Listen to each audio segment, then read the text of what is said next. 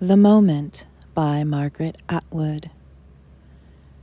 The moment when, after many years of hard work and a long voyage, you stand in the center of your room, house, half acre, square mile, island, country, knowing at last how you got there, and say, I own this, is the same moment when the trees unloose their soft arms from around you the birds take back their language.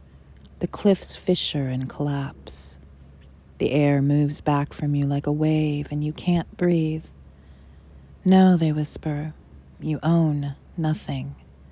You were a visitor, time after time, climbing the hill, planting the flag, proclaiming, We never belonged to you.